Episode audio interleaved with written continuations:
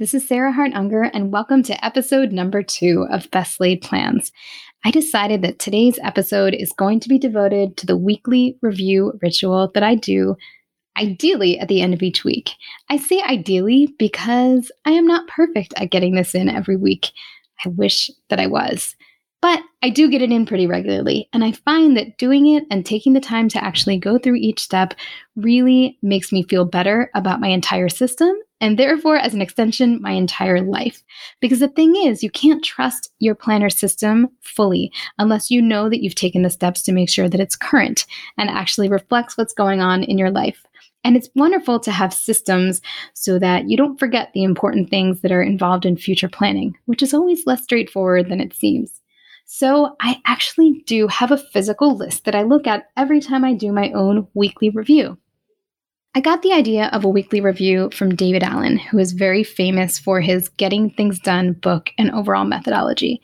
And I'm a huge fan of David Allen, but I do feel like I have added a few tweaks to his weekly review so that I can call it my own weekly review ritual and process. I took the time to copy this process into the accessory notebook that I keep in the back of my planner. I actually do need to refresh myself because if I don't look at a physical list, it's very easy for me to forget a step. And if I forget a step, I may regret that down the line. You'll kind of see what I mean when I tell you what the steps are. So I figured for this exciting episode number two, I would go through exactly what my weekly review steps look like and kind of um, maybe go off on some tangents about why they can be important.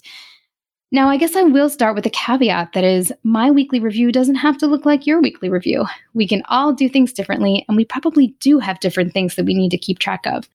So I think it's probably really important to look at as many people's weekly reviews as you can, because it may be that elements from different people really fit into what you need to do to plan a successful week. Maybe you don't do any grocery shopping or meal planning, so that wouldn't be important to you, but maybe it's very, very important that you I don't know, plan out your outfits for the week because you get very stressed in the morning without a clear wardrobe plan. I mean, that's not me, but maybe it's you.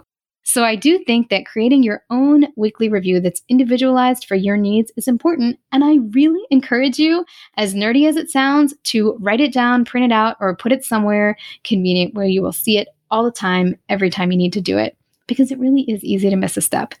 I mean, if I can be missing steps many years after I started doing this, then, you know, probably anybody else could too. Or maybe I'm just absent minded. I don't know. But anyway, here we go. These are my weekly review steps. Step number one I review my project lists, monthly goals, and upcoming calendar. So that's a little bit com- uh, complicated. In fact, in a way, that's kind of three steps in one, but I do have it included in one. So let me go into a little bit of detail about what that means. I keep project lists of kind of active things that are percolating or multi step processes that I'm working on in an Apple Notes app. I used to do this on paper in my accessory notebook, and there is absolutely no right way or wrong way to do this. You can keep track of your lists however it makes you happy. I know a lot of people like to use Evernote or Google Keep or a whole slew of other options. I have found that Apple Notes works for me because I usually have my phone or my laptop handy, so it's a nice way to be able to pull things up. And sometimes I find that my lists get too long or need to be altered too much for to make paper practical for them. But you could certainly do either. I have a separate projects list for things going on at work, for things going on at home, and also for like personal projects. I don't always look at all my yearly personal projects every week. That's more for weekly or uh, sorry, monthly or quarterly reviews, which I can certainly talk about in later episodes, but I certainly want to at least scan over my projects list. I also look at my monthly goals. I do take the time to create a set of goals for each month, and currently I write those goals down on the page in my Hobonichi Techo Cousin planner, kind of that goes at the beginning of each month. They have a blank page that's just perfect for writing down goals and habits and things you kind of are interested in doing. I also tend to put important dates for the month on that page. So when I mention reviewing the upcoming calendar, that's certainly a way of doing it, just to see kind of what's coming up over the next couple weeks and what's important on the time landscape of my life. So that's step one. Step two is to migrate or eliminate the prior week's task. I love when I can just eliminate something. Like maybe I didn't do something that I had put down for the week. And by the way, I keep track of my weekly tasks on a column of the weekly pages also in my planner. You could do this on a simple to-do list pad or, you know, in any kind of form, digital otherwise, but I do have like maybe an 8 to 10 item weekly list of things that I try to get done during the week. And it's a joy at the end of the week to go through and kind of see what's left and decide whether it really needs to be moved forward. So I'll either move them to the next week or I'll just decide, you know what? Actually, I didn't need to do that. And that's just as satisfying. Step number three is to add new items from my monthly list or projects if needed. So, remember in step one how I kind of took a scan of kind of what's going on and what my monthly goals were? Well, once I've seen what I've migrated, I kind of know what's on my plate for the coming week and can decide what would be realistic to pull off of those bigger lists, like for the month, to get on there. I will admit that sometimes towards the end of a month, I might get overly ambitious as I'm trying to finish a bunch of things. But the thing is, these are all fluid and flexible. And just because something didn't get finished on June's list, if it's the last week of June and I can't shove it in there, you know, there's probably going to be a July, assuming that life goes according to plan, which it doesn't always. But anyway, it can always be moved forward. But step three is to add new items from my monthly lists or projects if needed. Step four is big, and I do not feel very good about starting my week if I do not do steps four and five. Step four is to empty physical inboxes. I don't know about you, but I have two sets of physical inboxes.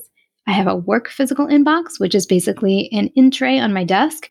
Plus, sometimes people just put papers on my desk, which, man, I really hate, but sometimes it happens.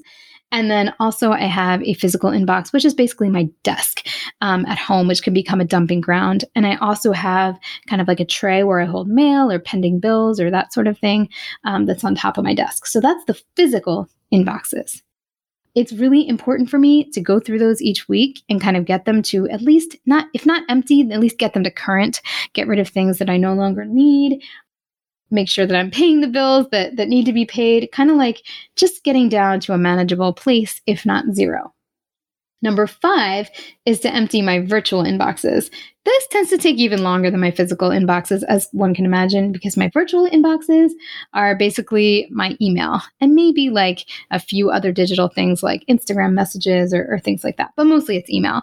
I have work email and I have home email, as many of you I'm sure do as well. And yes, I do like to get those down to zero, ideally by the end of each week. Do I always do it? Absolutely not. Do I wish I could? Yes. I think it's important to figure out for yourself if you are an inbox zero devotee, as I am, you know, when is the ideal time to do that? I love doing it on Friday afternoons for work because it allows me to really just, you know, make sure I know exactly what my critical projects are and I kind of do a informal planning process for the next week while I do that. And for my home inbox, I tend to do that kind of on Sunday nights or sometimes another random weeknight if I haven't gotten to it prior. Or sometimes I'll have a day off. Like today, I have a random day off from work. And one of the first things I did was to tackle my inbox. A few words about Inbox Zero. I think I don't know, I feel like people make it more complicated than it needs to be. Inbox zero does not mean getting done everything in your inbox. That would be ridiculous. It also does not mean neatly categorizing every email into some sort of special folder. I mean, maybe that was what it was in 2005 or something, but I mean, email search is pretty good. And so I just dump everything into archives. I just don't want to see it in my actual e- inbox. I also will put some things into a folder called waiting on or follow up particularly in my work email. So if there are projects that I know I need to do, but I really don't need to do them now, and it's fine if I just look at them the next week, then they can go in that folder. And that way I kind of am, I do actually purposefully browse through that folder every single week when I'm doing my weekly review. Like to me, that's part of the email cleanout because you need to make sure that everything in there has kind of been reflected on a task list or my calendar or something. But at the same time, Having that blanket folder means that everything's either getting dumped into the trash or that folder, or if it's like a two minute action, I'm completing it, nothing is sitting in there and just clogging things up. And it's a great way to make sure none of the loose ends get lost. I happen to have a job where loose ends can be really bad. Like a loose end as simple as a patient asking for an appointment or to refill a prescription or a resident asking for a letter if I miss those little things and they may be too intimidated to, to remind me, then someone gets really negatively impacted. So I really do have to take care to make sure I've cleaned things out each week so that I don't accidentally leave something important behind. So that's why number five for me is to empty my virtual inboxes, my work and home inbox. And I even have a separate note to myself on my actual weekly review ritual list that says check your waiting on and to do folder, because that's very important. All right, number six is very individual to me. I like to plan the new week's workouts and meals. If your to do list is anything like mine, it often takes on a life of its own. I'm Eric Fisher, host of the Beyond the To Do List podcast, and each week I talk with productivity experts, authors, and creatives as they share their insights on how to live life beyond the to do list. People like Phil Rosenthal of Everybody Loves Raymond and Somebody Feed Phil about creativity, family, food, and travel, productivity expert David Allen on getting things done, and Whole 30 founder Melissa Urban on setting boundaries in your personal and professional life. Find a great new episode each week on Apple Podcasts, Spotify, or wherever you get your podcasts. Today's episode is brought to you in part by Jenni Kayne. I love Jenni Kayne, and I hope you love shopping there to support the show. When you do, visit jennikayne.com and use code PLANS for 15% off your first order. We are now well into spring, and there's no better time to shop for beautiful cotton sweaters that can take us right into the next season. And definitely take a look at their dresses. They have so many pretty ones. I'm obsessed with the day dress. It's so classic and versatile. Plus, everything in their collection is designed so intentionally that you can style pieces together without a second thought. All of their sweaters and tops pair with jeans, work pants, and more, and can be styled to fit practically any occasion. Find your new spring uniform at jennikayne.com. Our listeners get 15% off your first order when you use code PLANS at checkout. That's 15% off your first order at J E N N I K A Y N E dot com. Promo code PLANS. Let getting dressed be one less thing to worry about. Today's episode is sponsored in part by Factor. Factor is sponsoring this episode with an awesome discount code PLANS50 to give you 50% off your first month and 20% off the next. Trying out our sponsors helps keep the show going, and I think this is a wonderful time to give it a try, given that it's always a busy season. Factor offers no prep and no mess meals that are tailored to your wellness goals. They offer multiple options from protein plus to plant based to keto and many more. No matter what your health goals are, you can keep kitchen time to a minimum while enjoying healthy and delicious meals with premium ingredients with Factor. You can get started feeling great and fueling well now by giving them a try. Head to factormeals.com slash plans50 and use code PLANS50 to get 50% off your first box plus 20% off your next month. That's code PLANS50, P-L-A-N-S 50, at factormeals.com slash plans50 to get 50% off your first box plus 20% off your next month while your subscription is active. And also to confirm any upcoming childcare. Now, this was recorded prior to the lockdown, kind of preventing having a lot of babysitters in and out of our house. But I used to do a really careful kind of revolving door sort of things with our babysitters, not revolving door, I don't know, revolving calendar, where I would make sure that like the six weeks, six to eight weeks ahead, I always knew if there were nights that we were going to have out and that I had my babysitters booked. Because the worst thing is when you have a babysitter that you love and they've already been snatched up by somebody else for a night that you wanted to do a Saturday night date night. So I really do a lot of planning ahead when it comes to childcare. I find that this also allows me to get great anticipatory joy in how I might use my childcare because usually I'm using it to do something fun with my husband or myself. And so, you know, that way I have it arranged and I get to think of it. It's still important to confirm with your childcare. I kind of learned that the hard way. Not every childcare provider takes a date eight weeks from when you've asked them and puts it in their planner very carefully. So your mileage may vary, but I have found it is also best the week of to make sure they still remember that they agreed to that.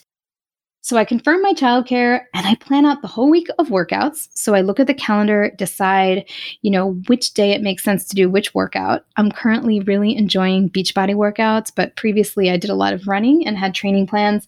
And I found that if I didn't put things like Okay, so back in the day when I was doing mostly running, I really didn't like to do a lot of strength training. Things have changed for me a great deal now, but in the past, that was how I rolled. And if I didn't plan in those strength workouts, I was definitely not going to do them. I was never going to wake up on a Wednesday and be like, oh, let me do a bunch of push ups. But if I kind of thought about it with my, you know, prefrontal cortex, my planning part of my brain the week prior, I would know that doing strength training is very good for your overall health and prevents injury. So I'd put it in my planner and I wouldn't want to let myself down if I had planned that. So I was more likely to follow through on things just for having planned it out. This is also very important if you're into going to workout classes and there's, you know, a childcare aspect that needs to be arranged. It's very hard to, you know, go to your favorite spin class if you kind of haven't thought about it beforehand. Now, maybe if you're kind of have a similar daily routine every day and you're single and just kind of like living the city life, that may not apply to you. But certainly in the phase of life that I'm in, I kind of have to think about where things will best fit. I also do a weekly meal plan, and that goes straight into my planner and is part of step six. I usually do these on Sunday, and currently I've been doing big grocery shops on Sunday as well, so it's kind of just part of that process. So I will put the meals for the week into my planner, make an accompanying shopping list, and that way I never have to wonder on Wednesday like what we have in the fridge to eat, because that's just another source of stress I can get rid of. You know, I mentioned earlier that your weekly review might include your outfits. I definitely have friends that will decide what they're going to wear throughout the week. And I can imagine this kind of going in the planner and being part of the weekly review. I don't personally do that. Maybe someday I will. I don't know. Just because it's not usually a source of stress. Like I just put on the first thing I see and it's fine. Right. At least it seems like it's fine. um, but, you know, that could be another thing that you would plan out. And then finally, step number seven for me is to review my plan with my husband, Josh, and also our nanny. I do have full time childcare because both of us work full time jobs, and we have three children, as I mentioned, ages two, six, and eight. So, with that full of a house, um, we really need to have an extra body on board who is not employed so uh, with another job. So anyway we're like a team of three and i review the plan with both of those and i usually put it on a whiteboard. Now lately my two-year-old has gotten into going up to the whiteboard and erasing everything on it and scribbling on it so i may have to move it higher or come up with some other solution but I do have these two big Erin Condren whiteboards that I really like. One of them is a calendar, so it has a space for each day, and I write what we're having for dinner so the kids don't ask me a million times. And then back when the kids used to go to activities, I wrote down activities that they went to. And I would note things like if I had a late night at work, so our nanny would know that I wasn't going to make it home that night at the usual time. And then the other one is for the kids' kind of daily task list and chores. So we have both of those giant whiteboards in our hallway. And currently, they're kind of out of commission due to my toddler. But this will pass just like everything else passes. And hopefully, we'll be able to use them again. So that's pretty much it. Let me read the steps one more time and let me think if I've missed any pearls in my process. But number one is to review the projects list that I have, review my monthly goals, and look at my upcoming calendar. Step two is to migrate or eliminate the prior week's tasks. Step three is to add new items from my monthly lists or project lists, if needed, to the new week's tasks. Step four is to empty my physical inboxes, both work and home. Step five is to empty virtual inboxes, both work and home, and including checking on my big waiting on to do follow up folder. Step six is to plan the new week's workouts and meals and confirm childcare. And step seven is to review the plan with my husband and our nanny and to put it up somewhere that we can all refer to, or at least put it in a text if we're not using the whiteboards currently. So that's pretty much that's pretty much it. Oh, I know what I was going to say. I think the weekly review, one of the reasons it helps is number one, you it kind of forces you not to miss some of these details. But number two, it takes advantage of the power of batching. If you know that you're going to be checking your mail and clearing off your desk every week, then you kind of don't have to care about it on a Wednesday if you see a few envelopes lying there. And it is more efficient to deal with all this stuff kind of in one fell swoop than it is to deal with it in dribs and drabs and be consistently sorry, constantly switching your attention from one task to the other. So the weekly review does kind of make use of the concept of batching, which can be very helpful. I also want to say that weekly reviews and planning in general is not that easy. I personally find it very difficult to plan when I'm tired. It's not like I want to do it at the end of a work week or the end of the day, like my last thing. I'm better off doing it first thing in the day when I'm fresh, or maybe Friday afternoon at work after a cup of coffee or something. But I think that it really does pay off dividends to put attention into planning in general. I mean, you guys know that. I am going to say more times than you ever want to hear that the planning certainly tends to pay off but i i guess i think that it needs to be given the respect that it's due. And doing this process for yourself is really valuable. And so it really is worth the time to create it for yourself to write it down and to build it into your weekly cycle of what gets done. All right, so that is my weekly review and really the end of the second episode of Best Laid Plans. I think for today's love of the week, I will share the notebook that I use to keep some of my lists and also that has the weekly review written on it. And I will share on my Instagram a copy of this weekly review ritual so you can all refer to that. But really, this notebook is just a very slim notebook. It's called the Hobonichi Memo Book, and it does come from Hobonichi directly, but you can also order them on JetPens or even Amazon. They come in two different sizes, like an A5 size and an A6. I have the A5 because that's the size of the Hobonichi cousin that I use. And I conveniently have my weekly review my monthly review and my quintile review on the last page so that I don't have to flip through to find it. Because I would say that that's kind of one of the most highly used things in this um, little accessory book that I turn to most often. So that would be my love of the week. I do not have a planning question for you yet. Just wait till hopefully episode four or so, and I know those questions will be pouring in. So, um, that's it. And thank you again for listening. If you can tell your friends or leave a review for this very fledgling baby podcast, I would be thrilled. Thank you again.